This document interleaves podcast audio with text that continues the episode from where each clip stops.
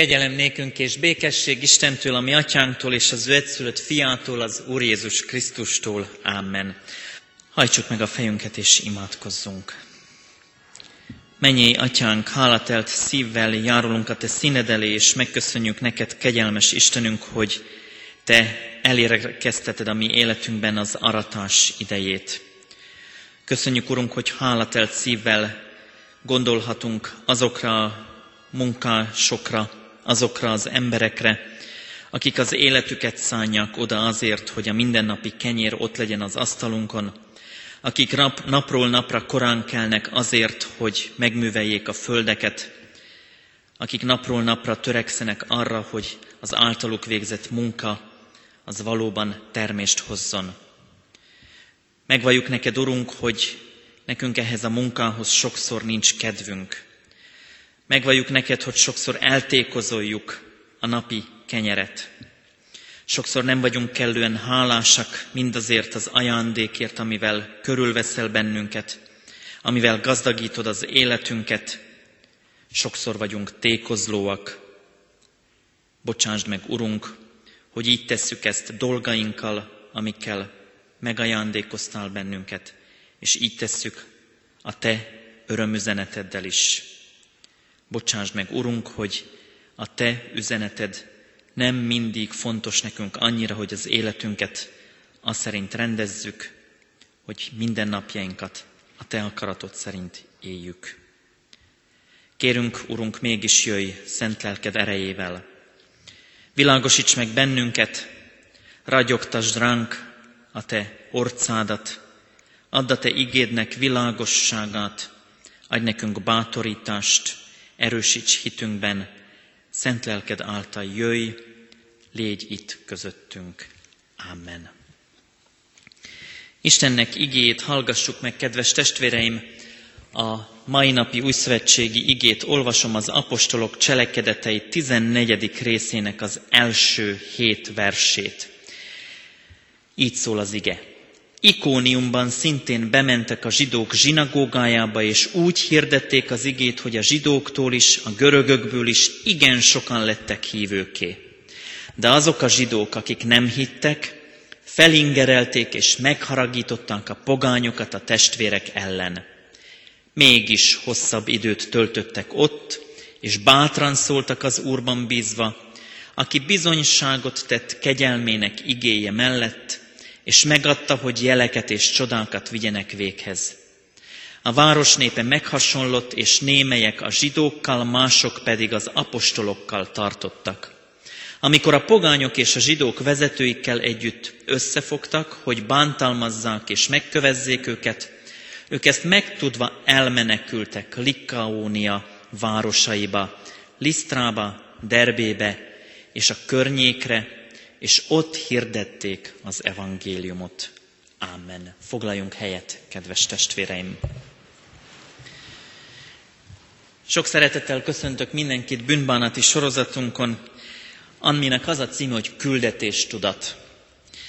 Gyakorlatilag aratásra készülünk. Tegnap, aki a híradót nézte, tudhatja, hogy már meg is kezdődött az aratás. Igaz, hogy a kombány néhány száz méter után megállt, mondván, hogy az őszi árpa még túl nedves ahhoz, hogy folytassák az aratást, és jobb időt remélve talán majd néhány nap múlva újra indulhat az aratás. Olyan családiasan vagyunk itt, az jutott az eszembe, hogy lehetne ez éppen úgy is, hogy ha valamelyikünknek lenne földje, ahol az aratás elindul, akkor mehetnénk oda segíteni, mint hogy ez régen is volt, hogy aratás idején összefogtak az emberek, és sorba úgy haladtak egyik földterületről a másikra, és úgy segítették egymást, és így végezték a munkát. Az aratás az mindig valaminek a beérése. A gimnáziumunkban az érettségi vizsgák ma értek véget, ma volt az utolsó csoport, aki leérettségizett a négy osztályból, az utolsó is gyakorlatilag hazatérhetett az érettségi bizonyítványával, és ilyenkor is azt mondjuk, hogy beérik a gyümölcs, és az aratás elérkezett, és mindenki bearathatja a maga munkájának az eredményét, learathatja. Küldetés tudat, ezt pedig azért választottam ezt a címet, mert hogy a Bibliaolvasó kalauzunk szerint missziói úton vagyunk Pállal, akik a Bibliaolvasó kalauz szerint olvassuk a napi igét. Most éppen az apostolok cselekedetei 14. fejezeténél tartunk, az első missziói úton. Misszióba menni mindig szép dolog. Itt van Szonya közöttünk, aki volt is egy ilyen missziói tanulmányi úton Angliában, ha jól sejtem, ugye? És biztos, hogy olyan élményekkel tudna beszámolni erről, ami lehet, hogy bizonyos keretek között hasonlít Páléhoz. Misszióba menni mindig azt az érzetet kelti bennünk, hogy biztos nagy büszkeség tölti el azt az embert, akit küldenek, aki elindul, aki megy, aki alkalmas arra, hogy misszióba menjen. A misszióról sokféle elképzelésünk van. Azt gondoljuk, hogy gyakorlati szempontból az egyházunk építésének ez a módja, ez a rendje, missziói küldetése van a mi egyházunknak is. Misszióba menni, tehát felemelő. De misszióba menni bármennyire is felemelő, az apostolok cselekedetei igazából a misszió terén bennünket is lehoz vissza a földre, hogy nehogy két lábbal, két láb nélkül rózsaszín felhőkön keresztül nézzük a misszió feladatát. Két lábbal áll a földön az, aki itt, akikről itt a beszámoló szól, mert a misszió nem is olyan könnyű dolog. Pál és Barnabás azok, akik itt missziói úton vannak. És hát bizony, azt gondolnánk, én sokszor még gyerekkoromban is úgy gondoltam, hogy ez a Pál, ez valami szenzációs figura lehet, és micsoda eredményeket érhetett el az életében, és milyen jól csinálhatott mindent, és hát hihetetlen, hogy a tizenkét apostol mellé ő is bekerült tizenharmadiknak, ahhoz valami nagyot kellett letenni, és biztos, hogy nagyon jól dolgozott.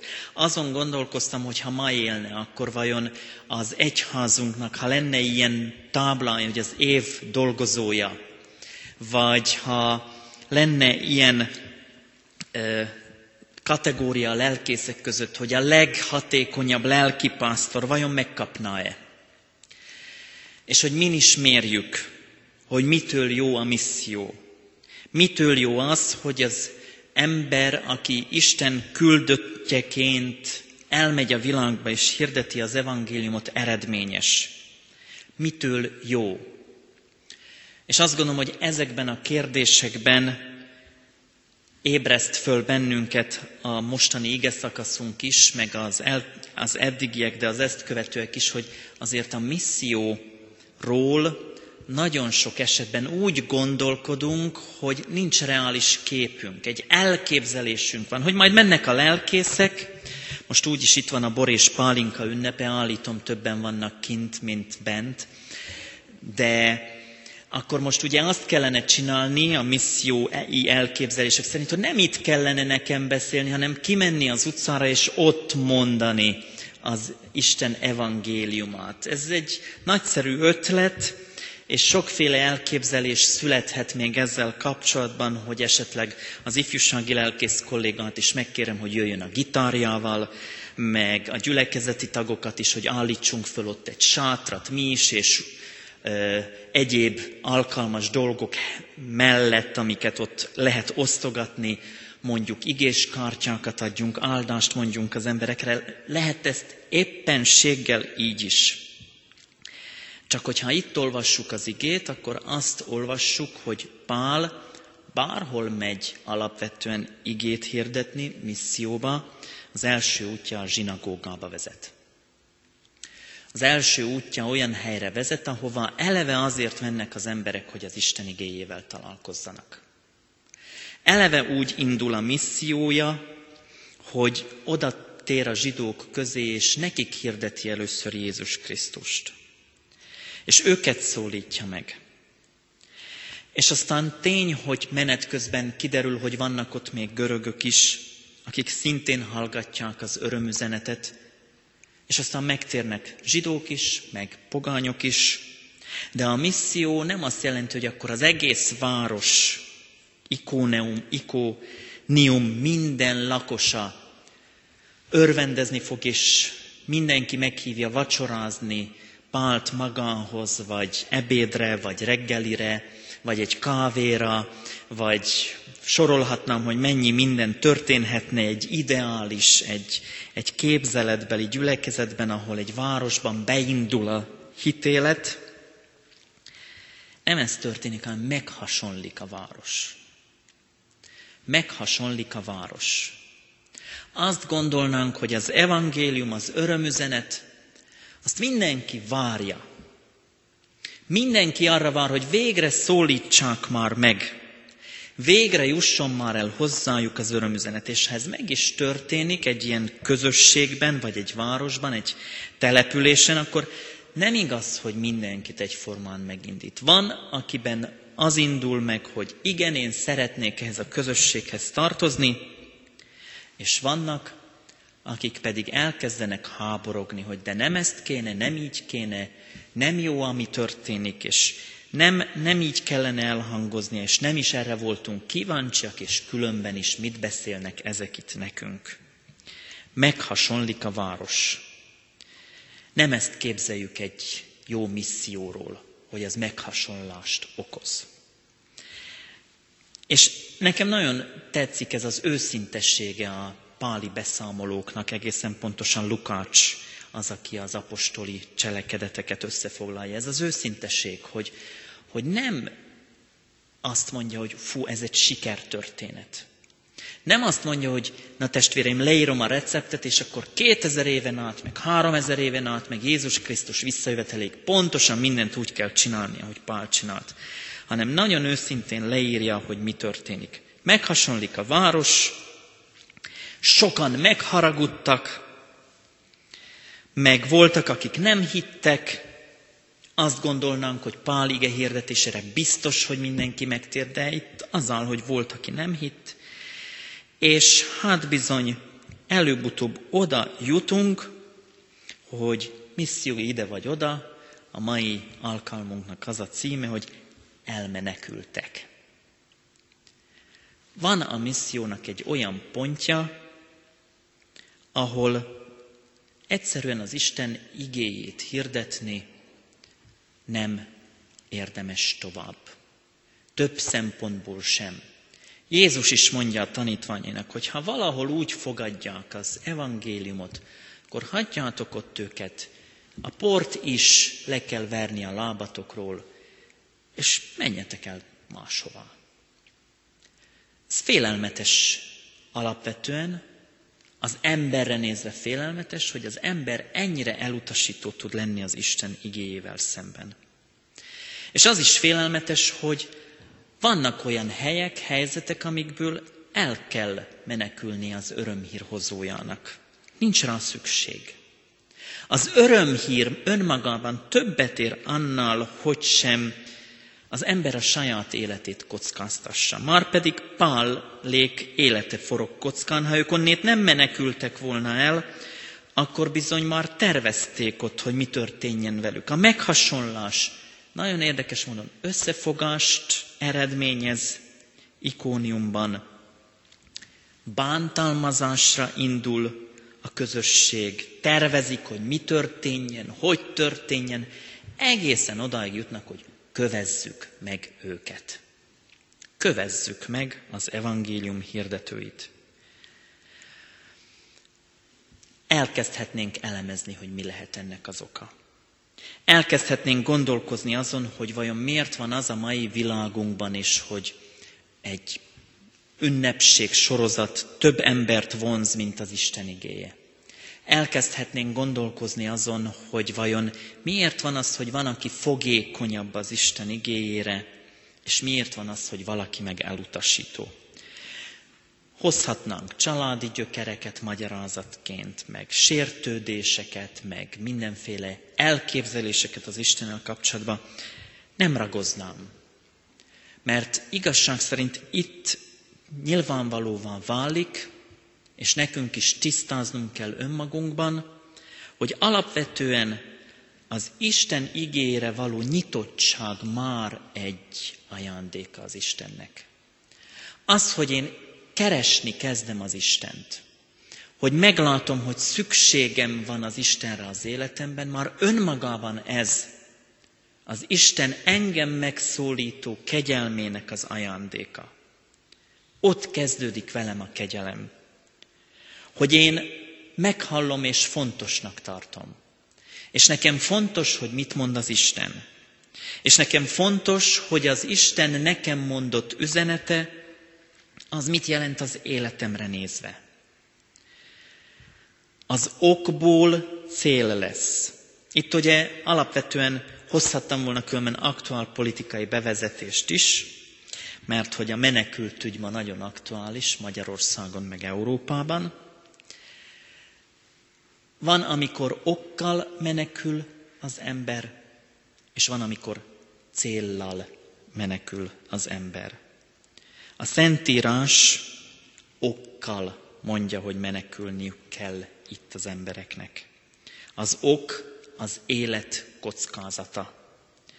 Az élet kockázata elég ok arra, hogy menekülni kezdjek. És én azt gondolom, hogy van olyan élethelyzet, amikor nagyon bölcsen, egyszerűen azt kell mondani, hogy nincs értelme tovább vitának, nincs értelme tovább feszültségnek, veszekedésnek, akár családon belüli meghasonlásnak is, vagy szomszédok közötti meghasonlásnak, hanem tudnunk kell háttérbe vonulni. Tudnunk kell visszavonulni. Nem is biztos, hogy menekülésnek nevezném ezt. Egyszerűen tudnunk kell azt, tisztában kell lennünk azzal, hogy az Isten kegyelme nem mindenki számára fontos. És türelemmel kell lennünk abban, hogy mikor érkezik el az életének ahhoz a pontjahoz bárki is, azok közül, akik összefognak ellenünk, akik megharagudtak, akik ö, elfordulnak, akik nem tartják mindezt fontosnak, mikor érkezik el az életükben az a pont, hogy újra nyitottak tudnak lenni az Isten kegyelme felé. Nem azt mondom ezzel, hogy elmeneküljünk, mert nekünk nincs rá okunk. Ezt azért tisztáznunk kell.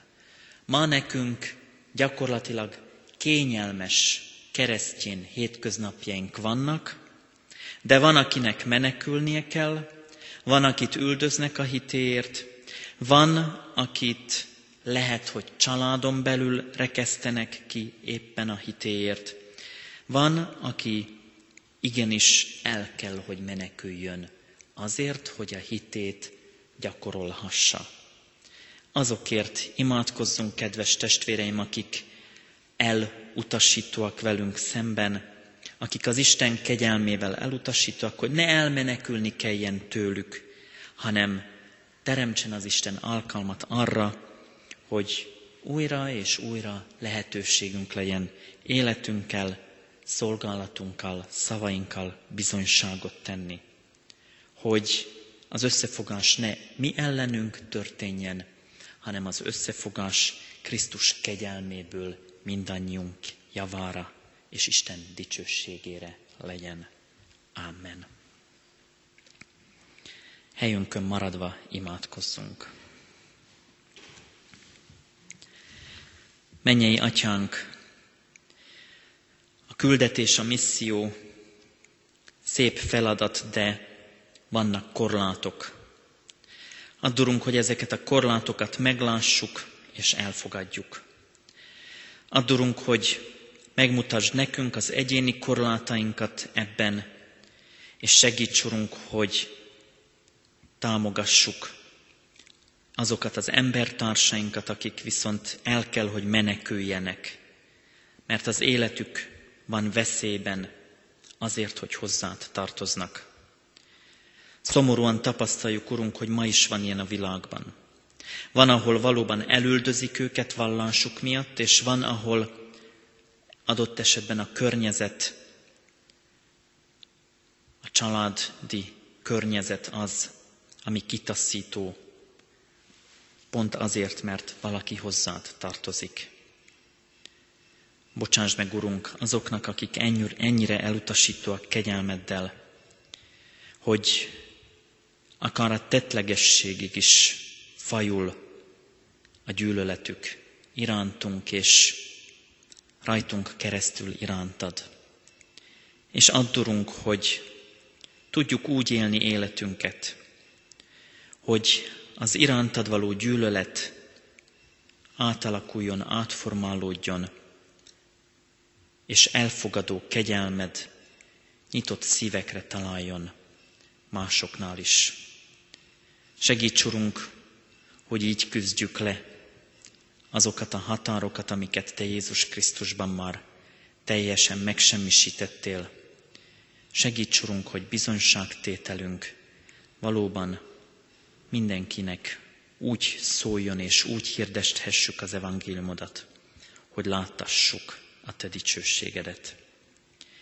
Krisztusért kérünk, Urunk, légy azokkal, akik így küzdenek hitükkel, légy velünk, és bátoríts bennünket, hogy hirdessük örömüzenetedet, és légy az Urunk, aki a korlátaink között és az emberi korlátok között engeded, hogy igédet továbbítsuk és közvetítsük.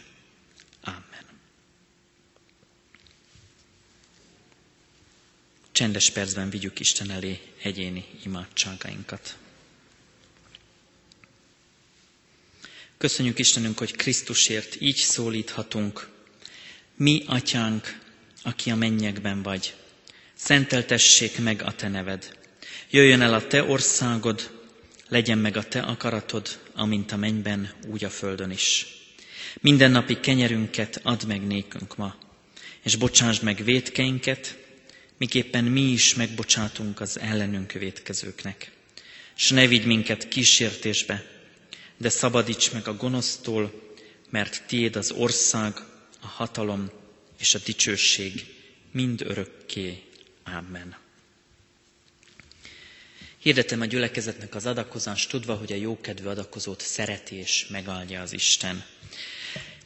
Szeretettel várom a testvéreket a holnapi és a holnap utáni estéken is, bűnbánati alkalmainkra. Holnap futni fogunk, aki az új szövetségi bibliolvasó kalauz szerint a napi igét olvassa, majd keresse ki ezt az igét, és érteni fogja, hogy milyen irányba fogunk futni holnap. Erre a futásra várok mindenkit, lehet előre edzeni. Fennállva fogadjuk Isten áldását. Istennek népe áldjon meg és őrizzen meg téged az Úr.